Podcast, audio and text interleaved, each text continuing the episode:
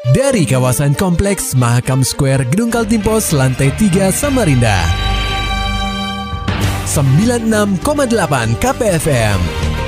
Kita akan ikuti program KP Flash News.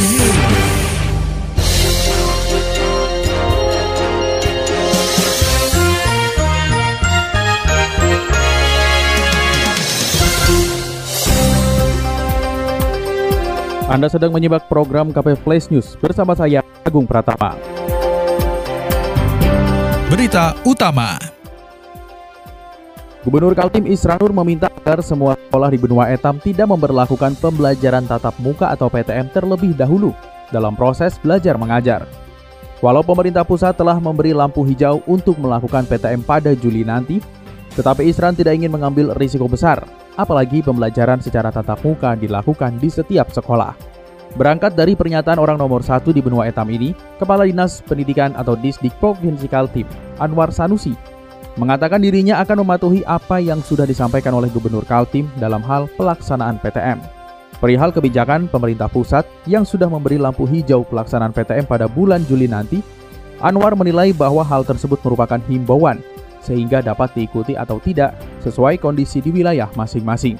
Itu kan himbauan. Iya, himbauannya mereka kayak gitu gimana? Oh, himbauan itu bisa diikuti, bisa enggak. Lihat situasi wilayah masing-masing. Hmm. Kita kan sudah zona merah. Apa masih zona merah? Kalau masih zona merah ya jangan buru-buru dulu lah. Nanti kalau dibuka sampai nyalai lagi saya. Lebih lanjut, Anwar berharap agar himbauan dari Gubernur Kaltim Isranur dapat diikuti oleh setiap sekolah di kabupaten atau kota karena kesehatan dan keselamatan peserta didik adalah yang paling utama. Berita selanjutnya pendengar KP, aktivitas pertambangan di Kaltim jadi sorotan anggota DPD RI. Beritanya disampaikan reporter KPFM Samarinda, Maulani Alamin. Aktivitas pertambangan di provinsi ini mendapat sorotan anggota Komite 2 DPD RI Dapil Kaltim, Aji Mirni Mawarni. Menurut wanita yang akrab disapa Mawar itu, pertambangan tidak bisa mensejahterakan masyarakat. Resapan air di suatu wilayah pertambangan akan terhambat apabila kekayaan alam terus dikeruk. Mawar pun berpesan kepada pelaku usaha pertambangan, usaha yang mereka geluti bisa bermanfaat jika memberikan timbal balik kepada kesejahteraan masyarakat, seperti memberi perhatian kepada dunia pendidikan di Kaltim.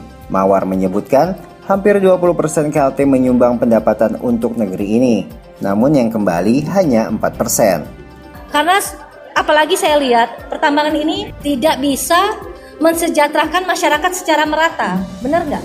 Tidak bisa mensejahterakan masyarakat secara merata, tidak ada. Saya ke Sebulu, misalnya ke daerah L, yang masyarakatnya kerja di pertambangan. Ternyata mereka sistem kontrak, tiga tahun selesai kembali lagi jadi pengangguran ya alhamdulillah mereka bisa memperbaiki rumahnya itu saja. Jadi kesejahteraan yang yang diakibatkan oleh tambang ini apa? Ke masyarakat secara langsung apa?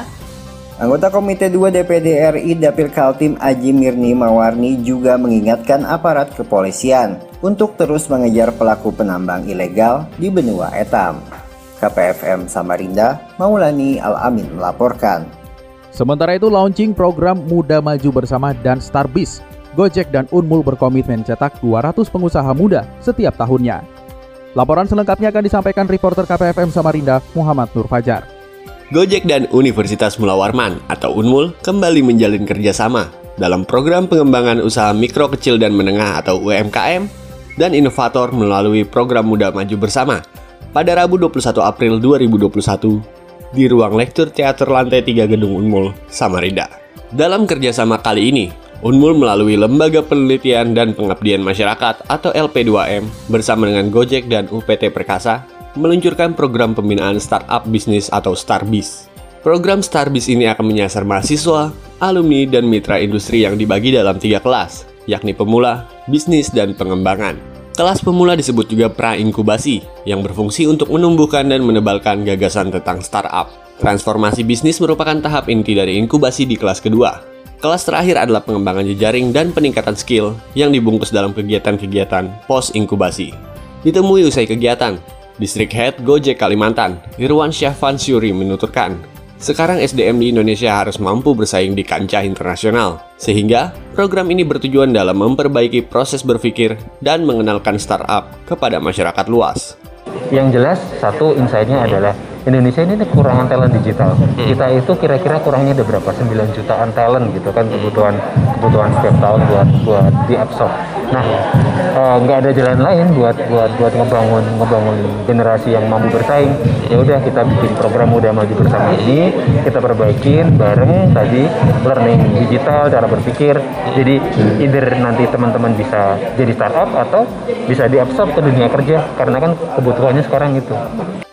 Program Muda Baju Bersama dan Starbis ini turut mendapat dukungan penuh dari Pemprov Kaltim.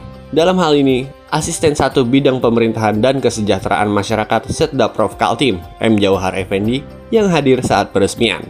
Menurutnya, program ini bisa mencetak pengusaha muda yang berbasis teknologi informasi dan komunikasi, serta mampu bersaing di dunia kerja. Dengan kegiatan ini bisa menemukan pengusaha-pengusaha muda, terutama yang berbasis uh, teknologi informasi. Jadi uh, namanya startup itu kan perusahaan rintisan, bagaimana bisa dikembangkan dan dalam kondisi pandemi COVID-19 ini sebenarnya peluang untuk cepat maju itu luar biasa. Karena kan orang juga banyak tidak ada aktivitas di luar ya. Sehingga ini perlu didukung. Dan tadi targetnya 200 orang ya untuk tahun ini.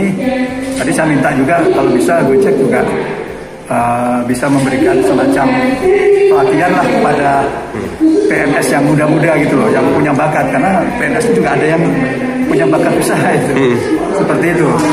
Lebih lanjut, Jauhar berharap agar ke depannya Gojek bisa memberikan pelatihan juga kepada pegawai negeri sipil atau PNS yang masih muda, karena mereka terkadang memiliki bakat dalam menciptakan usaha dan mempunyai potensi untuk menjalankan usahanya sendiri. KPFM Samarinda, Muhammad Nur Fajar melaporkan. Dari dunia olahraga pendengar KP, BPJS Ketenaga Kerjaan Cabang Samarinda memberikan santunan kepada ahli waris almarhum Sadli Septiansyah yang merupakan salah satu atlet andalan hoki Kaltim yang meninggal dunia karena sakit. Penerimaan santunan tersebut diberikan langsung oleh perwakilan BPJS Ketenagakerjaan kepada orang tua almarhum dengan disaksikan langsung Ketua KONI Kaltim Zudi Yahya bersama jajarannya Rabu di KONI Kaltim Jalan Kesuma Bangsa Samarinda. Kepala Bidang Umum dan SDM BPJS Ketenagakerjaan Cabang Samarinda, Mahdi, mengatakan berharap apa yang ditinggalkan oleh ahli waris almarhum tersebut bisa dimanfaatkan untuk keberlanjutan perekonomian keluarga ke depannya. Eh, program jaminan kematian. Untuk besaran tadi berapa? Besarannya itu 42 juta rupiah. Uh, itu uh, santunan kematian uh, meninggal biasa. Kalau meninggalnya karena kecelakaan kerja itu uh, beda lagi uh, haknya. Kalau untuk proses pendapatannya sendiri gimana coba? Apakah langsung dari pihak keluarga mengurus ke tenaga kerjaan apa Uh, itu langsung dikolek oleh uh, KONI jadi KONI yang mendaftarkan seluruh apa namanya eh, atletnya untuk mengikuti program BPJS Ketenagakerjaan. Sementara Rudi Hartono selaku orang tua Sadli Septiansyah mengaku sangat berterima kasih atas pemberian santunan tersebut. Kami dari keluarga mungkin terima kasih atas santunan dari BPJS itu kan walaupun mungkin bantuan itu kan tidak tidak sebanding sama arwah kan kalau mau dibandingkan sama kepergian arwah itu kan. Hmm.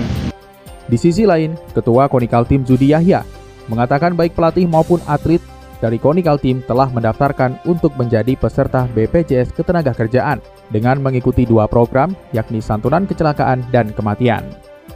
Maulani Alamin, Muhammad Nur Fajar, KPFM Samarinda.